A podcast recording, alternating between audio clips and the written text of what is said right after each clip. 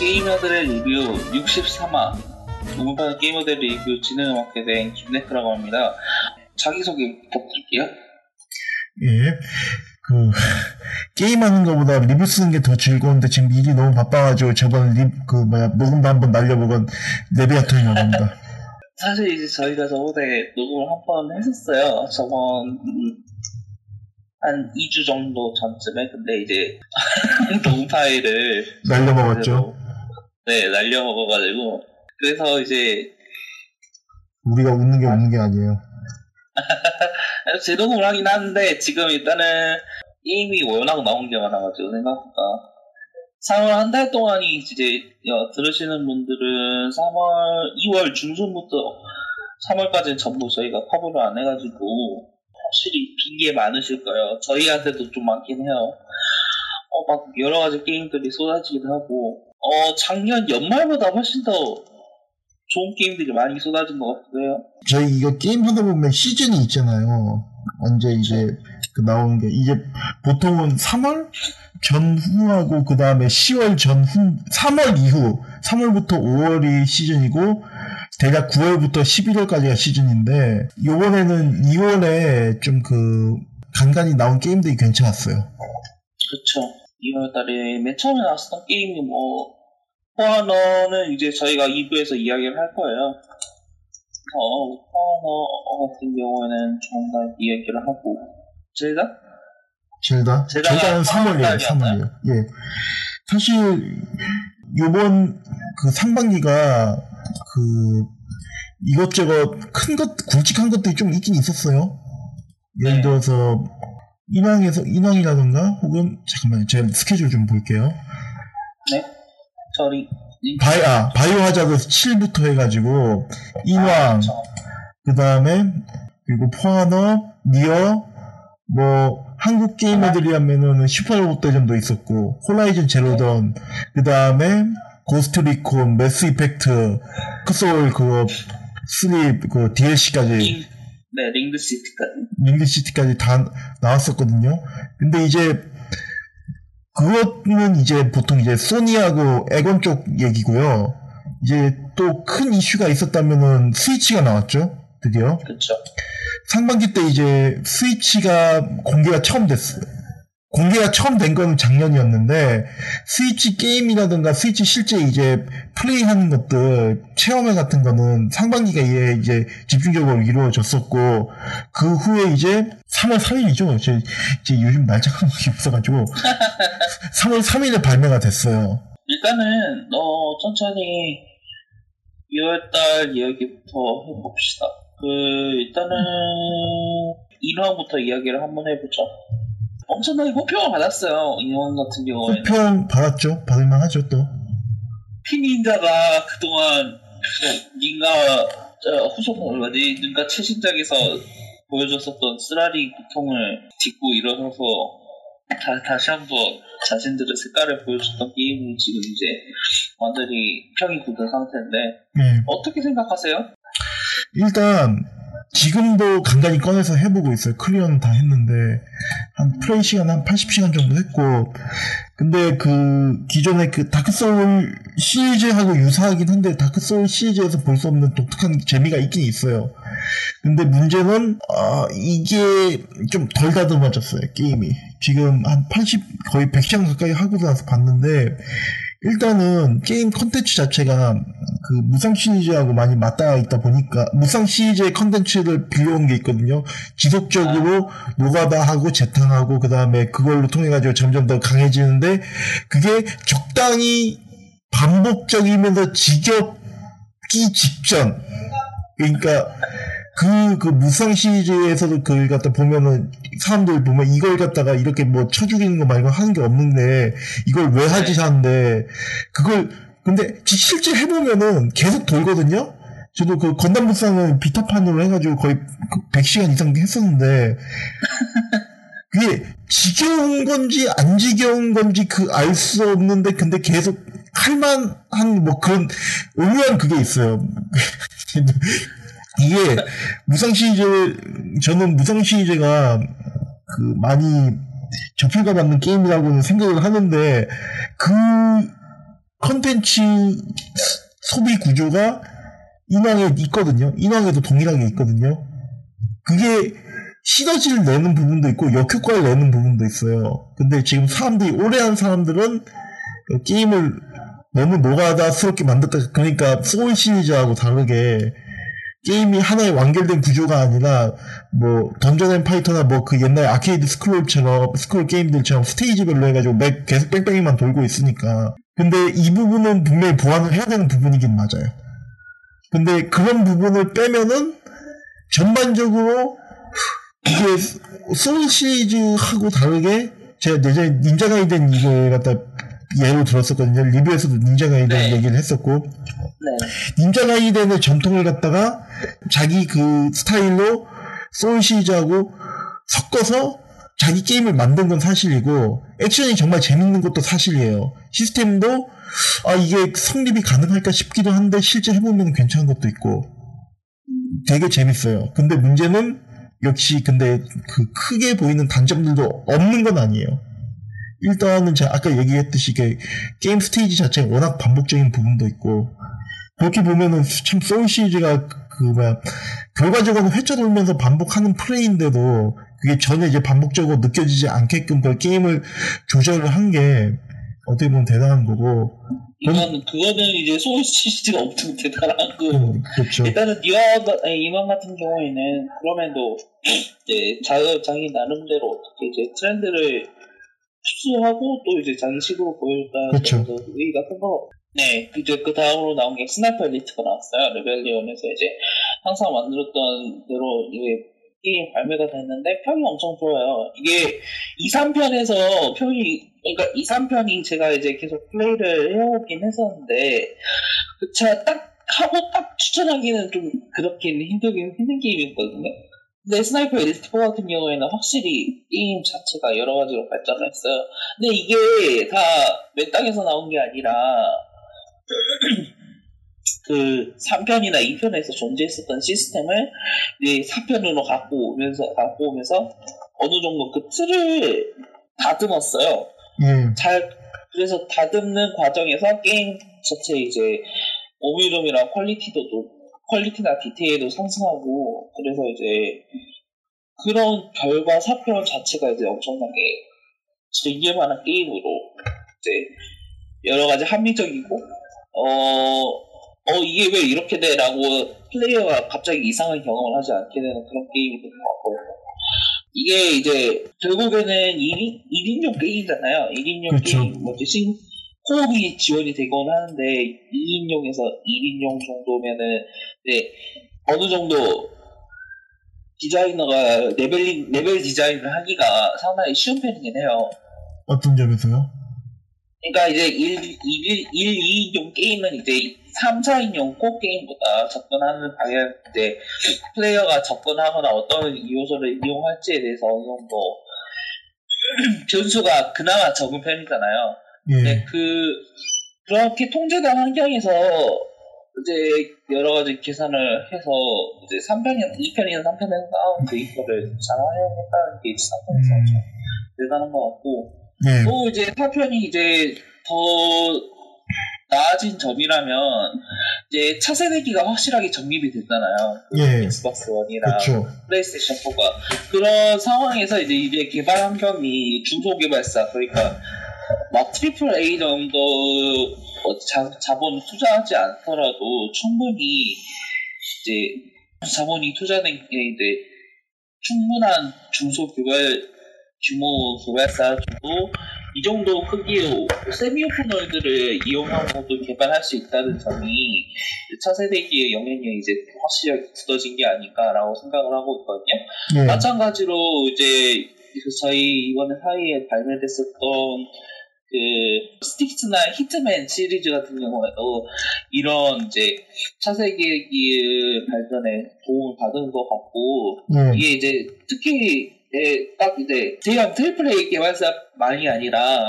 뭐 여러 가지 크고 작은 이제 어느 정도 중소규모 개발사에도 여- 영향이나 도움을 줄 수 있다는 건 확실히 게임 발전에 도움이 되는 게 음. 아닌가라고 생각을 해요. 예,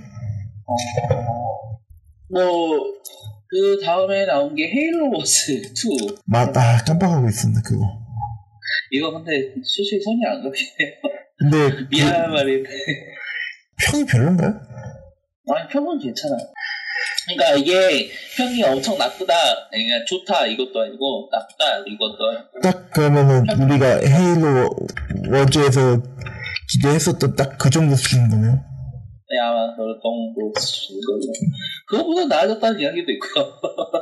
어. 어, 근데 문제는 그거죠. 그 요즘 이거 자체를 안 하니까 그게 가장 큰 문제고 사실은 RTS 장르 자체가 RTS 장기가 거의 안 하죠. 손을 대기에는 좀 정보량이 너무 많고 이것도 언제 한번 이야기하면 해야 될 것 같은데 RTS가 왜 찾을 수 없게 되는지 그러니까 이게 경쟁 측면에서는 MOBA류나 MOBA를 흡수한 이제 다른 게임 장르에서 충분히 소화를 하고 있다고 보고 예. 어, 뭐, 여러 가지 micro control 같은 경우에서 충분히 MOBA 게임을 소화를 하고 있고요. 근데 이제, 예, 그렇다고 해서 RTS가 재미가 없다는 것도 아니고, 특별 재미가 있는 것도 사실이긴 한데, 그게 어떤 식으로 나타나고 있는지, 저, 그게, 스타크래프트 2에서 두 명이서 협동전. 그러니까 이제, 지금 스타크래프트 2 이야기를 들어보면 일반 캐주얼 플레이어들은 ladder match보다 협동전에서 협동전이요? 즐겨, 그리고 예. 주로 즐기고 있는 모습을 보여주고 있잖아요. 음, 그 모습 자체가 RTS가 지금 RTS 장르 자체가 힘든 상황이 아닌가라는 걸 보여주는 것 같긴 하고 어... 네, 더노브 3도 나오고 아, 과연 어떤 식으로 이제 적응을 할지가 궁금하긴 한데 헤일로워즈 같은 경우에는 그 상황에서는 좀 너무 정, 정면으로 들어가지 않았나 정면이란 게 어떤 의미인 거죠? 그러니까 전통적인 전통적인 RTS 구조만을 이제 따왔다는 이야기죠. 음, 대전을 중심으로 한 게임 플레이를 이야기를 하는 거예요. 그러니까 그 협동이나 이런 부분이 요즘 어떻게 보면은 게, 그뭐 일반적 그뭐 일반적인 게이머들 사이에서 이슈인 건데 그런 게 아니라 너무 좀 그 뭐냐 너무 전통적인 그런 대전에만 치중을 해서 현재 트렌드하고 해서는 비껴 나간 그런 게임이 됐다는 말씀이신 거네요. 그렇게 생각을 하는 거죠. 근데 그렇다고 해서 이 게임이 나쁘다거나 아니면 재미가 없다는 이야기는 아니고요.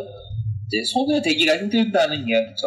음, 그렇고, 네. 어, 어, 중간에 이제 Night in the Woods라고 이제 이 게임은 인디 게임이긴 한데, 어, 한번 날 잡아서 제가 이야기를 해보고 싶네요, 이거는. 네, 플레이가 안 해가지고, 호라이즌. 호라이즌이 나왔네요. 플레이 해보셨어요? 아니요.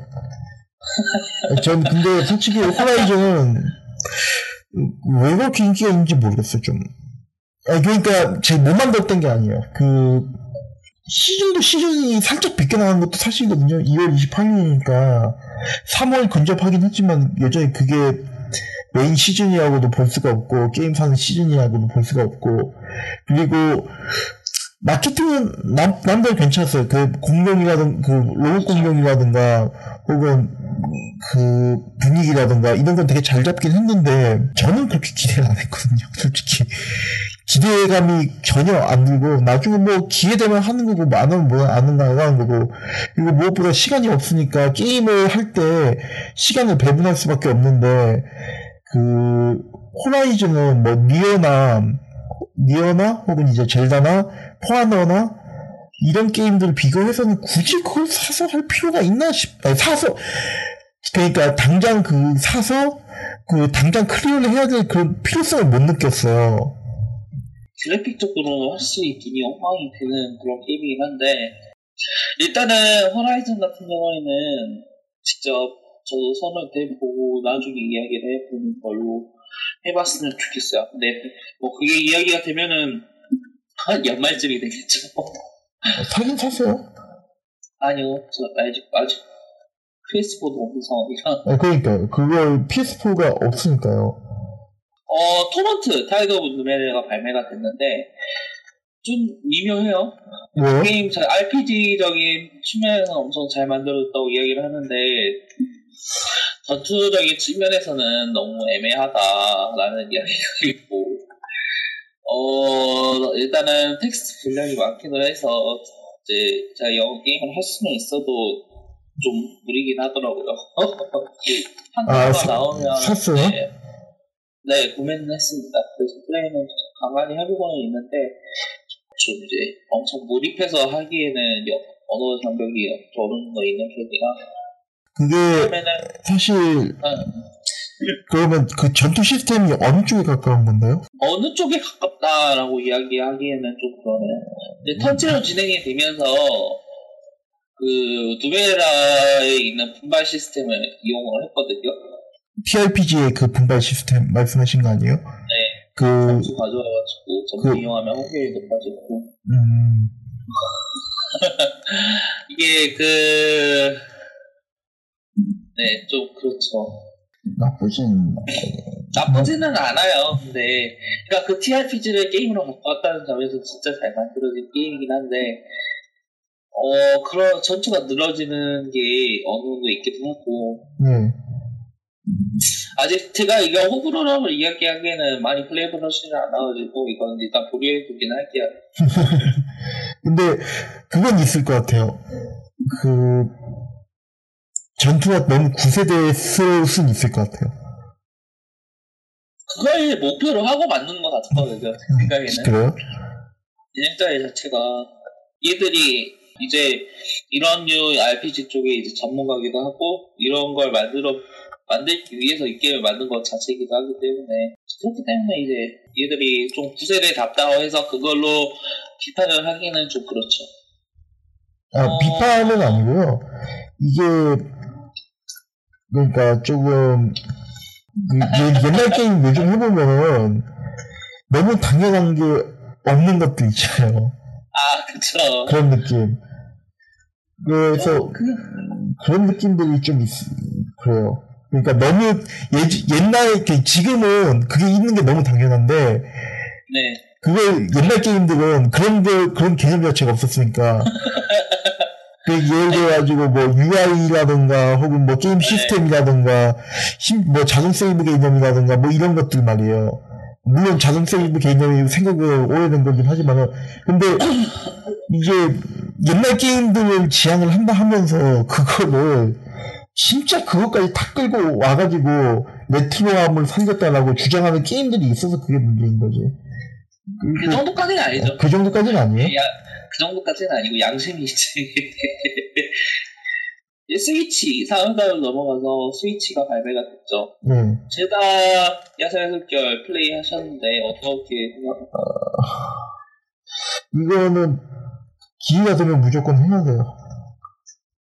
이걸 안 한다는 것 자체는 아 그러니까 그 게임을 하는 데 있어가지고 한 번쯤은 거쳐야 되는 그런 게임이라고 봅니다.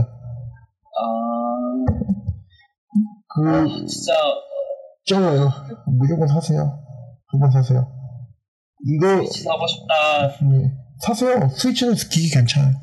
그거 저번 녹음 때도 얘기를 하긴 한 건데 스위치가 사실상 비타의 이상향이에요. 비타가 하고 싶은 걸 갖다가 스위치는 다 하고 있어요. 예, 진짜 하긴 너무- 그러네요. 터치도 되고 갖고 나가서 플레이도 할 수 있고 터치도 되고. 근데 몇 가지 비타하고 차이점이 있으면 일단 첫 번째 소프트 소프트 라인업이 비타하고는 비교할 수가 없죠. 그리고 두 번째 크기 이거 생각외로 휴대가 불편해요. 생각외로 그러니까 혹시 가로로 그 휴대폰 써 잡고 사용하세요 요즘? 가로로요? 가로로는 잘 안 하죠. 영화 볼 때나 됐어. 근데 근데 그러면은 3DS는 3DS나 이런 거 길게 길게 가면서 써보셨어요? 아, 할 때는 하죠. 아니, 근데 3D 자체가 없죠. 저는 휴대용 기기를 잘 안 써서. 안 써보셨죠? 네. 3다스는 들고 있으면은 팔, 그러니까 이게 그 기기가 작으니까 팔을 딱 잡고 자기 가슴 위에 올려놓, 가슴 높이에 두고 이렇게 하면은 옆 사람한테 피해가 안 가요. 왜냐면은 기기가 작으니까 잡았을 때 팔이 벌어지지 않거든요. 양옆으로. 무슨 얘기인지 아시겠어요? 네네네네. 근데 스위치는 옆 사람한테 피해를 주게 돼 있어요. 아 진짜 이게 어 이거 조금 옆 사람한테 좀 미안한데 그런 느낌이 드는 그런 느낌 있잖아요. 그 그러니까 들고 있을 때 무겁거나 그런 게 문제가 아니라 스크린이 커졌어요. 애시당초에 아. 그 스크린이라던가 이런 게 정말 많이 그 커지면서 강, 강점들도 있지만은 휴대성에서는 좀 떨어진 것도 사실이거든요.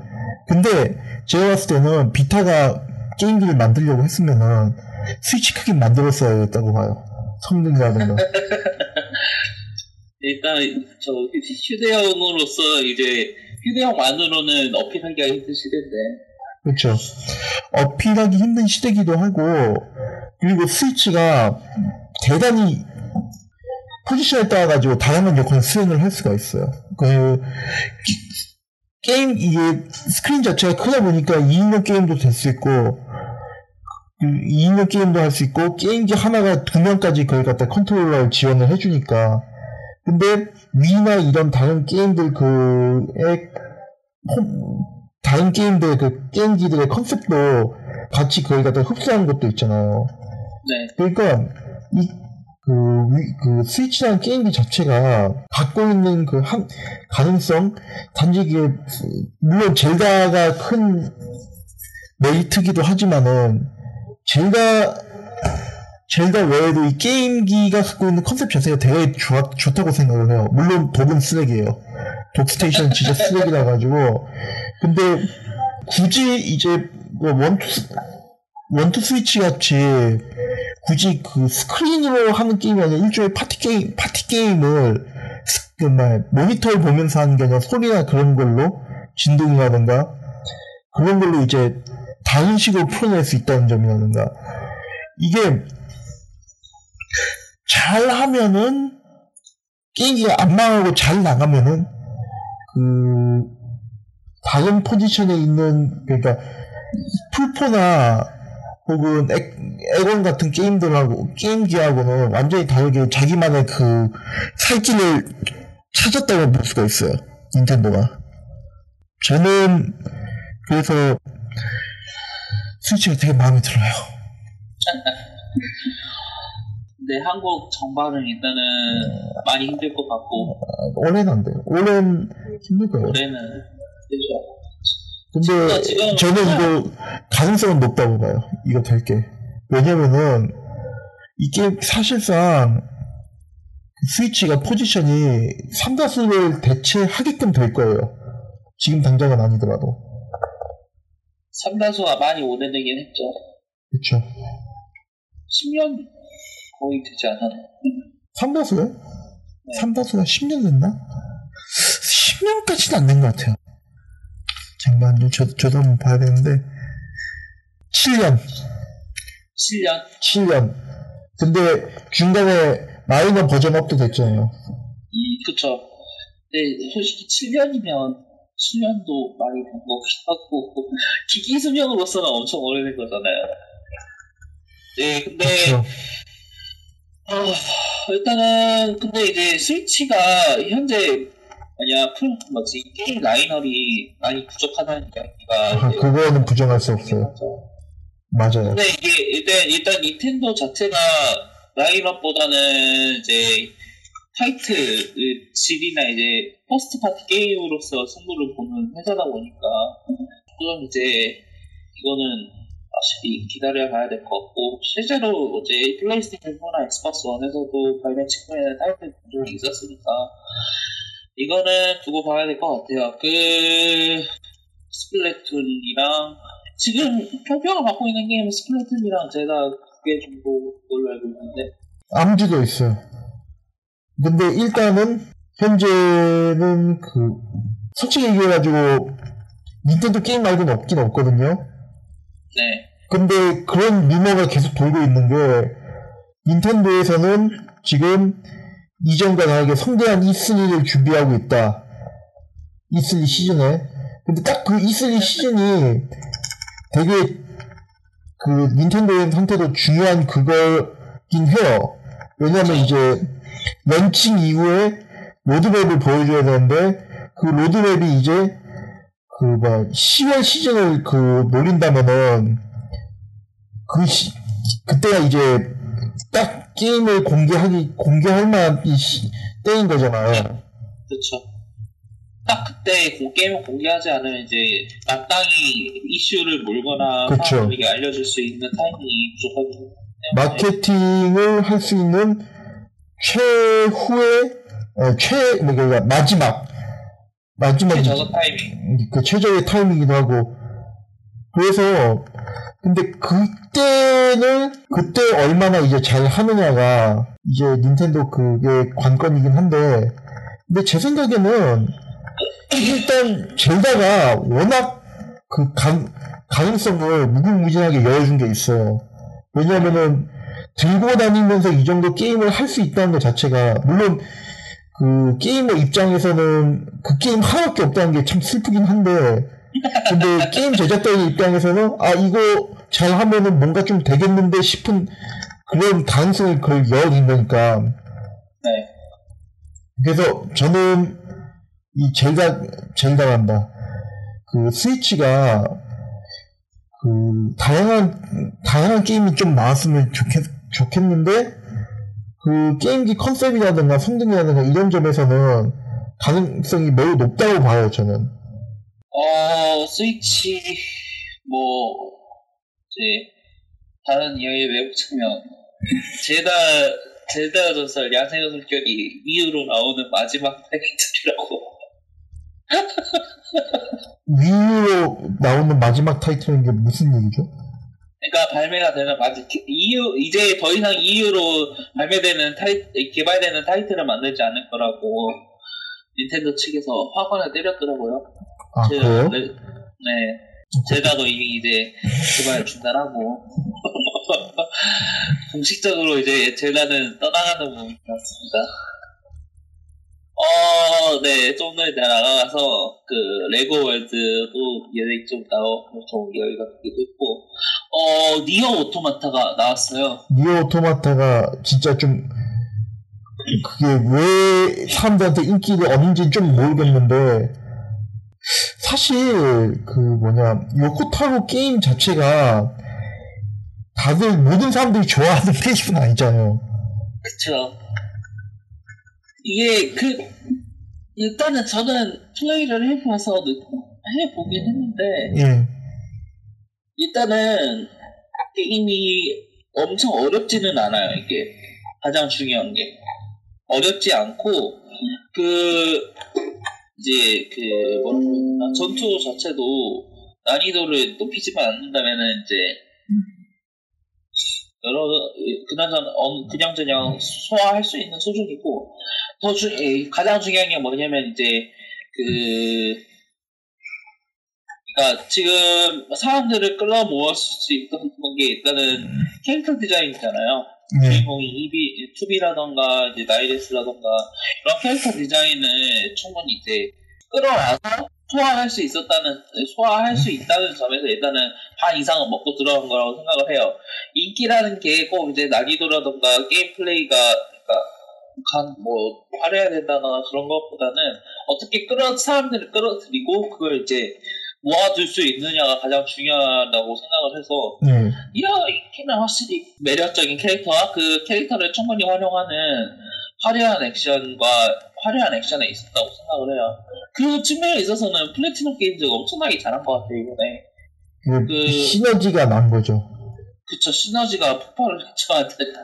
그 이제 메탈 기어 리벤져 메탈 기어 라이징 리벤전스에서도 보여줬었고 뭐 DMC라던가 아, DMC 맞죠? 저기 뭐 아닌데 베요네타 베요네타 베요네타요. 아, 왜? 아니지,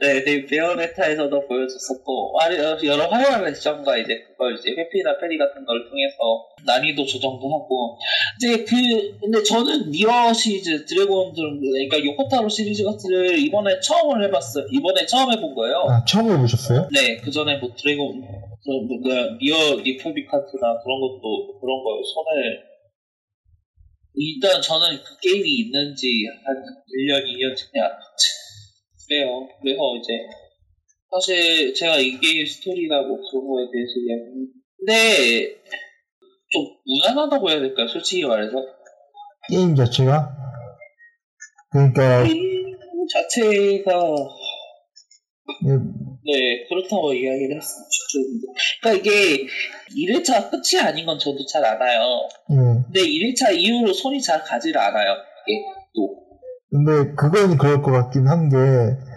게임이 좀 특이한 형태거든요. 왜냐면은 그 보면은 이게 그거잖아요. 그 막 그뭐 탄막 액션 탄막 슈팅 게임을 갖다가 액션 게임을 하고 섞어가지고 그러니까 전통적인 그칼전 근접전 뭐 칼이나 뭐 이런 거 사용한 액션 게임하고 섞어놓은 거잖아요. 그러니까 기존의 니어 레플리컨트에 대해서도 사람들이 이게 처음에는 액션 RPG인 줄 알았는데 막상 뚜껑 까보니까 탄막 액션이었더라. 이래가지고 그 실망해서 게임을 안 하는 사람들이 있는데 근데 원래 그게 참 그러니까 잘 섞였다고 해야 되는 건지 아니면 그냥 그게 시리즈 전통이라서 하는 건지 모르겠는데 그게 하여간 그런 좀 괴이한 센스가 있긴 있어요. 전반적으로 그 니어하고 드래곤 드래그 온 드라군 자체가 그런 괴이한 센스에 기반을 해가지고 게임이 만들어진 것도 있고 다만 이제 이전까지는 그냥 괴이한 센스만 있었는데 플래티넘 게임즈하고 이제 섞이면서 좀 센스가 게임으로 확실히 굳어져서 나온 거죠. 그렇죠. 또 이게 진짜 그 뭔가 슈팅 자 그런 슈팅과 에- 근접 액션이 섞여 있다는 점에서는 저도 엄청 좋다고 생각을 해요. 재밌고 그것보다는 그 제가 좀 힘들다고 생각한 게 스토리텔링. 이게 회차 반복을 중심으로 해서 계속 다른 이야기를 보여주려고 하고 있고 그게 확실히 색다른 면도 있고 반복적인 면도 있다. 재밌긴 한데 네, 반복적인 면 때문에 어 조금 그러긴 해요. 이게 제가 일단은 게임 플레이 스타일이 어떻게 되냐면 open world에 있는 side quest를 전부 하진 않는데 할 수 있는 건 하려고 하거든요. 네. 엔딩으로 가는 길 사이에서 할 수 있는 이제 side quest를 플레이를 하고 클리어할 수 있는 거 클리어하고 너무 이제 무리가 가는 건 그냥 넘어가는 그런 식으로 플레이를 하는데 그렇기 때문에 그 이게 2회차를 방대하면서 또 side quest가 다시 초기화 되고 그걸 또 다시 플레이 하려니까 좀 어, 거북한 느낌이 많이 들더라고요. 이게 어 오픈월드를 지향하고 있어서인 것 같거든요. 제 생각에는. 그러니까 저한테 그렇다는 이야기 이게 오픈월드를 지향하고 있다는 게 나쁜다는 게 이야기가 아니라 오픈월드를 지향하고 있기 때문에 막 여러 가지 이동을 하거나 하는 그런 측면에서 불편함을 불편하게 일단 좀 반복되고 지루한 느낌을 좀 받긴 했고 그게 살짝 힘들었던 것 같긴 해요. 그 리어 오토마타 같은 경우에는 그래서 나쁜 게임은 아니고 재밌는 게임이기도 하고 좋은 게임이라도 생각을 해요 저는 그 자기의 독특한 마인드를 게임으로 살릴 수 있었다는 것 자체가 다른 게임에서 엄청 보기 힘든 거잖아요 그렇죠. 이렇게 할 수 있다는 것 자체가 어, 엄청 특이한 것 같고 또 조, 좋은 것 같아요 이게 그 확실히 이제 해외 게임에서도 해외 triple A 게임에서도 이렇게 이런 식으로 감독의 입김이 크게 작용하고 그 세계관을 보여줄 게임 자체가 많지가 않잖아요. 그렇죠. 그 우리의 바이오쇼크 켄 레빈이 어떻게 됐는지는 다들 잘 아시고 어 감독 이름이 크게 이제 드러나는 경우가 뭐 컨셉 게임이나 뭐 이- 예전에 이레셔널 게임즈나 아니면은 그쵸? 그 정도밖에 없고 아, 이제 아 이제 네그 뭐 더 이제 다른 쪽으로 뭐좀 다른 사람들을 보자면은 뭐 조타 2 아이스프로그라던가 아니면은 이제 이 지금 플레이 네 플레이 언론즈 배틀그라운드를 만들고 있는 브랜드들이 그냥 그래서 하지만 이제 확실하게 감독의 입김이나 이제 감독의 특색을 보여주고 있는 감독은 미카미 신지나 그 히데오 코지마 같은 일본계 감독, 일본계 게임 프로듀서가 확실히 그런 모습을 많이 보여주고 있잖아요. 그런 측면에서 요코타로도 이제 그 매니악한 뿐만 아니라 그걸 어떤 식으로 사람들에게 사람들이 재밌게 플레이할 수 있는지도 확실하게 잡은 게 아닌가. 이- 저는 좀 그런 게 이번이 그냥 단순하게 단 한 번으로 끝나지 않았으면 좋겠는데 네, 저도 그렇긴 해요. 근데 요코타 솔직히 얘기해서 어 저는 좀 놀랐어요. 이게 그러니까 진짜 진- 툭 까놓고 얘기를 하자면 왜 인기를 이렇게 사람들한테 끌었는지 그게 이해가 안 되더라고요. 이게 게임을 못 만들었다 잘 만들었다 이런 걸 얘기를 하고 싶은 게 아니라 이거 사실 마케, 측면? 마케팅 마케팅인지도 모르겠어요 사실은 왜냐면은 일단은 첫 번째는 이게 아무리 마케팅을 잘했고 요, 요코타로가 나와가지고 좀 센세이션하게 입을 그막 입을 터- 잘 털었다 하더라도 이게 해외 물건으로 넘어가서 니어 레플리컨트가 점수를 받은 게 70인가 60이었거든요. 메타가 전체 그 모든 걸 대변할 수는 없지만은 개략적으로 이 게임에 대해서 사람들이 어떻게 생각하는가 정도는 대- 보여줄 수는 있어요. 근데 그게 이제 처음에 레플리컨트가 60에서 70이고 제가 이거를 그뭐 오토마타를 플레이를 해봤는데 아 레플리컨트를 좀 화려하고 좀 멋지게 포장을 한 거구나. 포장 좀 했네. 근데 본질적으로 니언에 전, 전작하고 전작의 그 센스가 그대로 이어져 왔네라고 생각을 했는데 뚜껑 열어보니까 갑자기 사람들이 어, 뭐 엄청난 걸작이라고 막 칭송을 하는 거예요. 딱 드는 생각이 어, 내가 다, 다른 세계에서 만나 이게 왜 이런 반응이 나오는 거지? 왜냐면 이- 세계에서 틀렸어. 어, 세계에서 틀렸어요. 근데 어, 역으로 또 얘기를 하면은 그 2%가 그냥 있어 2, 2%가 있었으면은 레플리컨트도 그렇게 좋은 평가를 받았을지도 몰라요. 드래곤 드라, 드라군이라던가 그, 그런 시리즈들도 그런 어떤 그 부족한 부분을 채워줄 수 있었으면은 그, 뭐, 사람들한테서 뭐, 스토리적인 측면이라던가, 게임 플레이적인 측면 양쪽 모두 다 같이 잡아줄 수는 있을 줄 몰랐죠. 근데, 아, 그게 또 한 번 다시 그렇게 될까라고 생각을 하면 조금, 뭐 모르죠. 지금 저희 세계는 뭐 블러드- 블러드본에 사람들이 취해서 막 엄청나게 팔리는 그런 게임에 비해서 나왔다고 생각할 수도 있을 것 같아요. 근데, 하여간, 어, 재미는, 있, 재미는 있어요. 그, 기존 게임보다는 좀 더 게임하는 맛이 나죠. 어, 어, 이제 그 다음으로 같은 날 이제 톰 클랜시 고스트리콘 와일드랜즈가 발매가 예. 어, 이거 같은 경우에는 상당히, 아, 이게 베타 때 이야기가 갈리긴 했어요. 좋다, 나쁘다, 아니면 재미없다. 어, 괜찮은 것 같은데 이야기를 했었는데, 일단은 잘 나온 것 같아요, 이거는.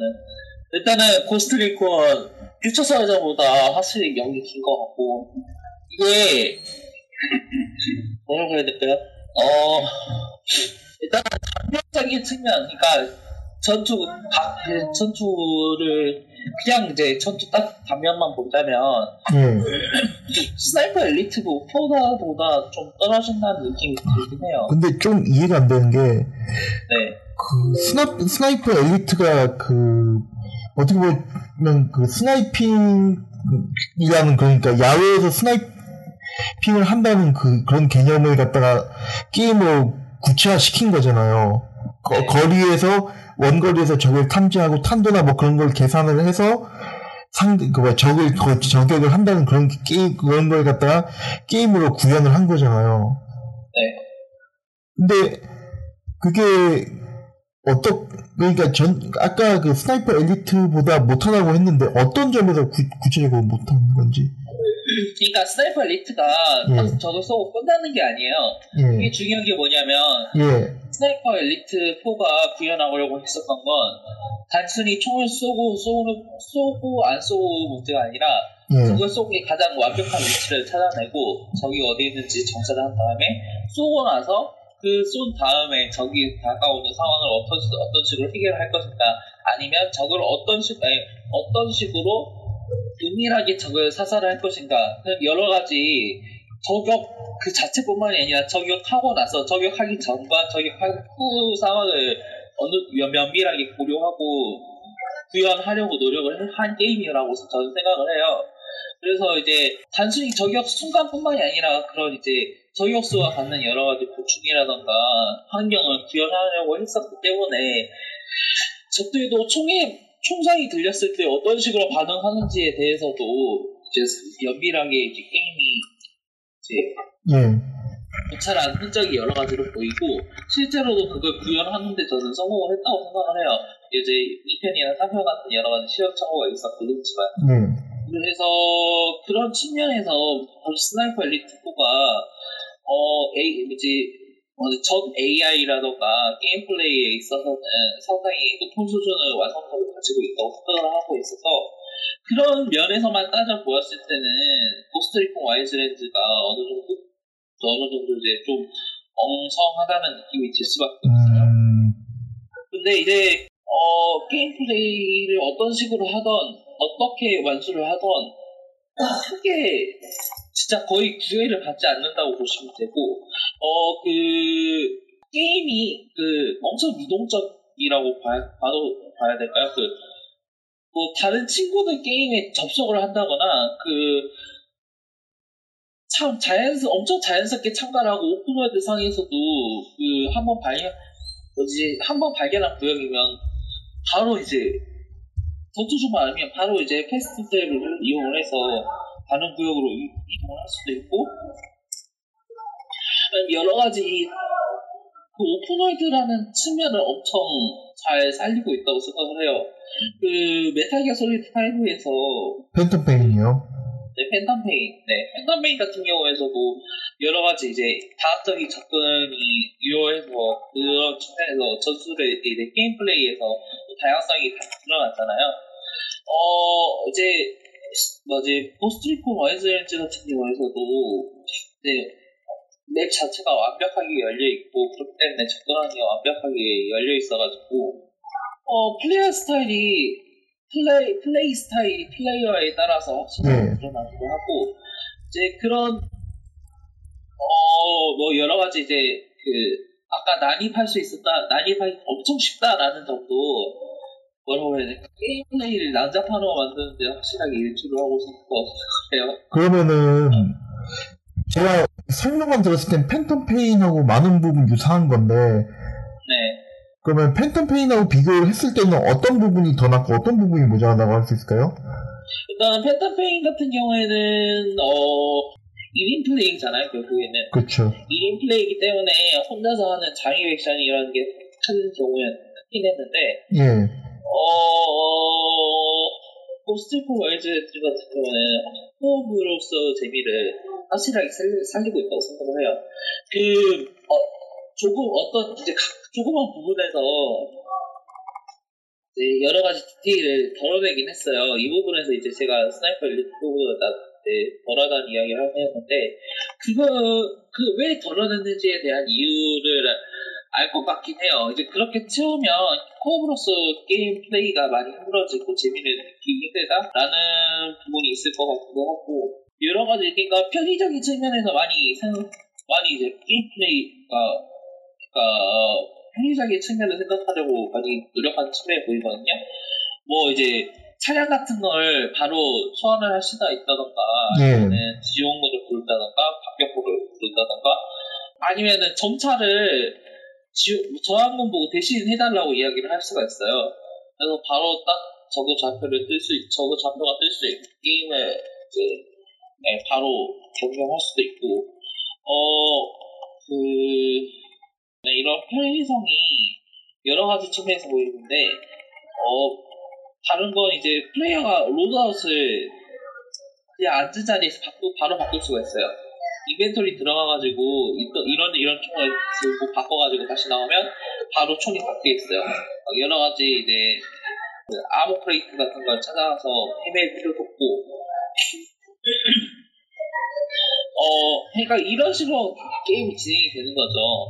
난 이런 이런 미션을 할 건데 이런 이런 식으로 접근, 접근을 할 거야. 같이 할래? 라고 이 얘기를 하면 이제 다른 사람이 보여서 그래 그러면은 나 그럼 잠깐만 이- 이런 이런 총을 들고 어, 뭐 원거리에서 저격으로 이제 적을 전부 사살한 다음에 들어가서 목표를 획득하자라고 이야기를 하면은 어 그래 그러면 잠깐만 저희가 좀 들고 해서 바로 이제 저격 좀 바꾸고 어 위치가 다른 곳 어 나는 그러면 동쪽에서 접근을 할게. 그럼 너북 쪽에서 해 이런 식으로 바로 게임 플레이를 맞춰서 코업을 그러니까 코업을 하는데 여러 가지 권리적 부분이 권리적거리는 부분이던가 미적거리는 부분을 최대한 덜어낸 게 눈에 보여요. 그래서 이게 뭐 사실적, 사실적이 아닐 수도 있고, 게임을 쉽게 만들어 주는 부분이라고 할 수는 있는데, 같이 플레이를 하고 즐길 수 있는 점에서는, 네, 같이 플레이를 하고 즐길 수 있다는 점에서는, 와이즈랜드가 어떤 식으로 게임을 만들어야 될지 확실히 보여주고 있다고 저는 생각을 해요. 그리고 그 과정에서 게임 컨텐츠가 어느 정도 반복적일 수밖에 없거든요, 이게. 네. 뭐 여러 가지 미션, side mission이라든가 main mission 같은 경우에서도 솔직히 말해서 어떤, 어떤 분류로 다를 수가 있고, 그, 어, 스크립트, 그렇기 때문에 스크립트적으로 이야기되는 스토리텔링 자체가 부족한 측면도 있어요. 아, 그 부분을 확실히 이제, 저, 그, 여러 가지 보존적 측면, 그러니까, 그, 올리비아 보존적 측면이라는 게 스토리적 부분뿐만 아니라 여러 가지 풍광 있잖아요. 아트 음. 디자인이 진짜 넋이 나가요. 이거는 와일드레드가 그 진짜 탁 트인 산맥과 그 정글이 정글과 소금사막 같은 건 진짜 넉넉고 바라보게 되는 그런 매력이 있거든요. 예? 그래서 그런 걸 보면서 눈도 호강하고 그 지역 이제 완전히 화려한 풍광이 단순히 이제 그 눈만 즐거운 데서 끝나는 게 아니라 앞서 말씀드렸었던 반복적인 게임 플레이를 어느 정도 가려내는데 성공을 하고 있다고 생각을 해요. 그 소금 상황에서 적을 습격하는 거랑 산맥에서 위태로운 산맥에서 적을 습격하는 건 확실히 다르거든요. 그런 느낌의 여러 가지 시너지가 어느 정도 잘 조화가 이루어져 있다고 생각해가지고 그 제가 그러니까 말씀 들은 걸로 느끼는 건 뭐냐면은 네. 쉽게 얘기해서 게임이 너무 떠먹여 준다. 음. 그러니까 어떻게 게이머가 뭐가 생각을 하고 다양한 방법을 갖다 접근하기보다는 좀 더 편리하게 이거 준비하고 곧바로 그, 거기도 뭐 장비를 가, 가 낀다던가 혹은 그런 식으로 하면서 되게 편하게 접근할 수 있기 때문에 오히려 게임 개별 이제 플레이를 할 때는 좀 더 뭐라고 해야 되나 그 그러니까 반복적으로 플레이하는 거에 집중을 하고 있지만 개별 플레이를 갖다 뭔가 심도 있게 파고드는 거 부분에서 좀 취약한 부분이 있다. 그렇게 느껴지거든요. 말씀한 걸 들어보면은 어 그렇다고 보시면 돼요 이게 triple A 게임은 단점이라고 볼수 있는 게 캐주얼하게 접근할 수 있게 이제 게임을 변형한다는 측면에 이제 신기하다고 이제 생각하시고 사실 저는 Phantom Pain 같은 게임이 나왔으면 했거든요. 근데 그건 어디까지나 어, 네. 어, 그거는 제 희망 사항이고 Phantom Pain까지는 조금 이제 그걸 co-op으로 풀기에는 좀 core하지 않았을까? 너무 core하다. 근데 네. 모르겠어요. 그 사실 그때 Division 처음 나왔을 때 Division 평이 되게 좋았었잖아요, Division은. 근데 저희들도 사실 다 알고 있었잖아요. 분명 와일드랜드도 이거 비슷하게 나올 거라고. 우리가 생각해, 한 이렇게 생각을 하고, 그러니까, 게임 영상은 그렇게 뭔가 삐까번쩍 하지만 결국 우리가 알고 있을 게 나올, 알고 있는 게 나올 거라고 그렇게 생각을 하고 있었잖아요. 네. 아, 그 이야기를 해야겠네요. 그치, 그럼. 아, 맞아요. 그거. 엄청 클라스 베타가 성공적으로 마무리되고 이제 얼렉스 얼리어스가 나올 때 플레이 언넌즈 배틀그라운드가 시작이 됐습니다. 솔직히 저는 이제 이거 그 뭐였죠? IGC였나? IGC? IGC에서 네 아이 이벤트 게임 컨퍼런스 2000 세팅에서 이제 브랜드 브레인 다이었고 엄청 게임이 마력적이었고 그때 이제 피타키 바꾸면서 플레이를 했었는데 그때부터 그때하고 비교하면 엄청 나아지긴 했어요. 근데 기본적인 틀 같은 경우에는 그대로 이어지는데 일단은 배틀로얄 게임에 대해서는 배틀로얄 장르가 확실히 뒤쳐지긴 했는데 이게 주류 게임 쪽에서는 그러니까 주류 기존에 있던 게임 리뷰어 측 있잖아요. 네. 그쪽에서 이야기가 안됐 었던 게 사실이에요. 근데 이게 그 아니 근데 그 대신 게임 스트리머 사이에서는 엄청 화제가 됐었던 그러니까 엄청 화제가 된 장르기도 하죠. 이게 어 The Culling이나 ARK Survival 같은 이제 서바이벌류 게임, 그러니까 서바이벌 게임이 있었던 걸 생각을 하면 이제 이게 원작자예요. PlayerUnknown이라는 게 PlayerUnknown이라는 게 그 이제 메인 예, 뭐- 프로듀서인 예. Brendan Greene이 자기 닉네임을 PlayerUnknown이라고 하고 이제 예전 Arma 스 Arma 3에서 battle royale이라는 그 mod를 만들고 배포를 했어요. 근데 이게 커뮤니티의 인기를 커뮤니티하고 인기를 끌면서 사람들 그러니까 계속 mod가 발전하고 여러 가지 살이 붙고 했었던 게 상당히 커져서 그냥 이제 mod 시절에서도 mod 시절에도 게임이 엄청나게 달궈져고 사람들에게 많이 플레이 되지고 대회까지 열렸었던 걸로 알고 있거든요. 그래서 그, 그 시- mod 시점에서도 아 뭐 그걸 할 정도로 엄청 창의적으로 했었던 걸 이제 H1G1에서 브랜드 그린에 데려와가지고 벤치마킹해서 뭐 King of the Kill이라는 걸 따로 만들었는데 이제 그쪽에서 의견 차이가 있어서 갈라져 나오고 그래서 만든 게 이제 PlayerUnknown's Battlegrounds예요.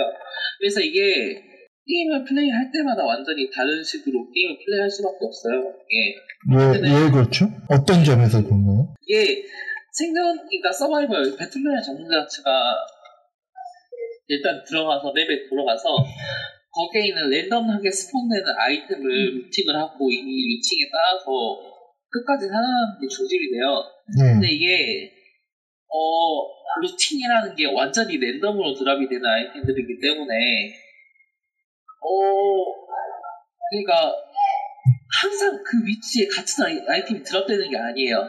여기서 라이플이 drop이 됐었다고 다음에 게임 플레이 할 때 여기에 라이플이 drop이 되는 것도 아니거든요. 네. 그리고 이게 페이스 게임 흐름이라는 게 있는데 맨 처음에 drop을 해서 거기서 이제 아이템을 먼저 looting을 하고 어느 정도 무장을 한 다음에 이제 게임 플레이 가능한 구간이 점점 줄어들어요 원형식으로 해서.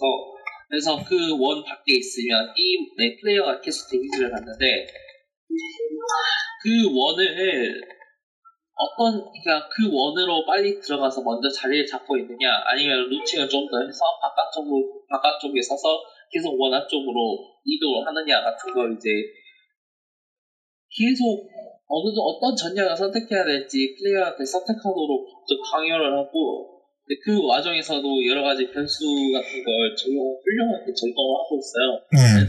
같이 이제 폭격이 쏟아지는 그런 구역이 랜덤하게 플레이 맵 중에서 드러 이제 맵에서 랜덤하게 red zone이 설정이 돼서 폭격이 쏟아지기도 하고 아, 어, 중간중간에 비행기가 날아와서 airdrop을 하거든요. 그 네. 안에는 진짜 looting하기 힘든 엄청나게 고급 아이템들이 들어있네요.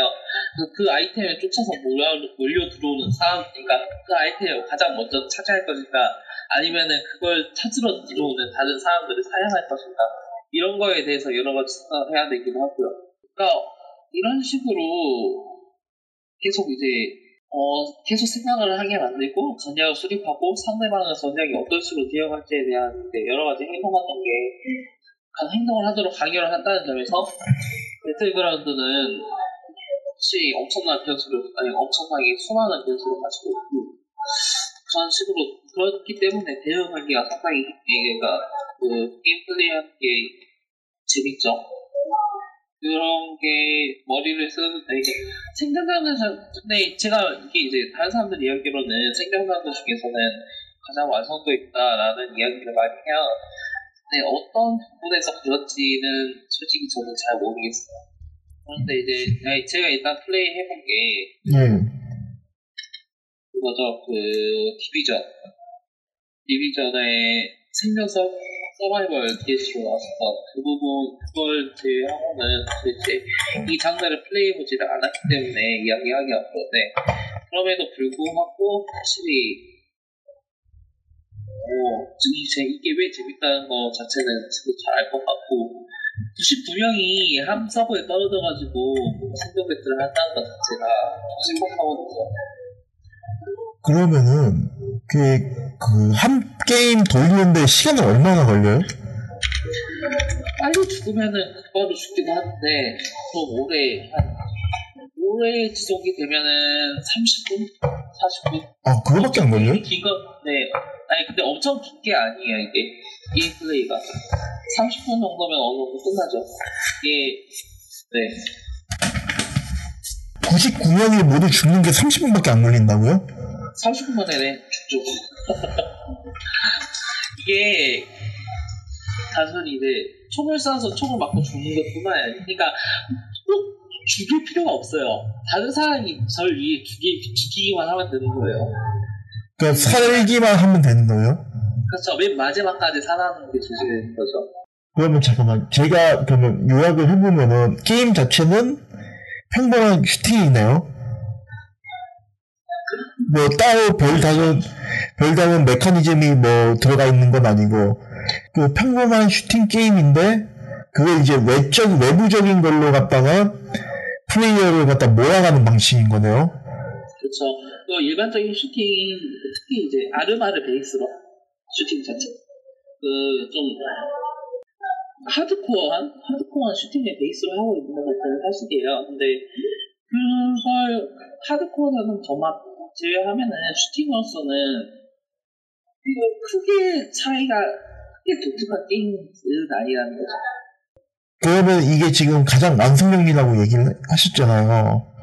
이건 이제 주의평이에서 제가 딱 이렇게 하는 것도 아니고 뭐 이야기를 할 수 있는 근거는 없는 거죠. 근데 한번 해볼만 한 것 같긴 해요. 재밌어 보여요. 그쵸. 그러니까 이게 왜 재밌는지는 확실히 알수 있는 그런 거죠. 근데 이제 스트레스를 많이 받네요. 그런 만큼. 변수가 많은 만큼. 엄청 부조리하게 죽거나, 진짜 순간적으로 죽, 죽는 일도 비일비재해가지고, 그런 부분에 있어서, 수 있어서 너무 신경을 쓰지 않는 게 그러니까 저는 이 생각을 지금 말씀들 한거 들어보면은 네. 그 데이지에서 가장 격렬한 순간만 게임으로 옮겼다는 느낌이 들거든요. 그렇다고 보시면 편할 것 같아요. 근데 데이지에서 보여줬었던 피베이 같은 게 사라지다 보니까 훨씬 더 이제 극단적이라고 보시면 되죠. 극단적이다. 음... 아 지금 사둘까? 지금 사도 돼- 지금 사도 괜찮을 것 일단은 같은데. 가격 자체가 괜찮아가지고 지금 2만 원인가요? 3만 원인가요? 32,000원. 3만 2천. 아, 근데 지금 워낙 그 게임 안에 그걸 갖다가 찜해놓은 아, 상품이 너무 많아서 지금 어디 찜했는지 좀 봐야겠는데 플레이어 언노운 배틀 아이씨 그냥 검색해야지 하여튼 이런 게 그걸로 이제 서머했다고 게임 전부가 전부가 된 것 같네요. 일단 네 1부는 저는 여기까지 하고 2부에서 다시 찾아 여기까지가 우물 파는 게이머들의 리뷰 일부입니다. 2부 포아노에서 뵙겠습니다. 감사합니다.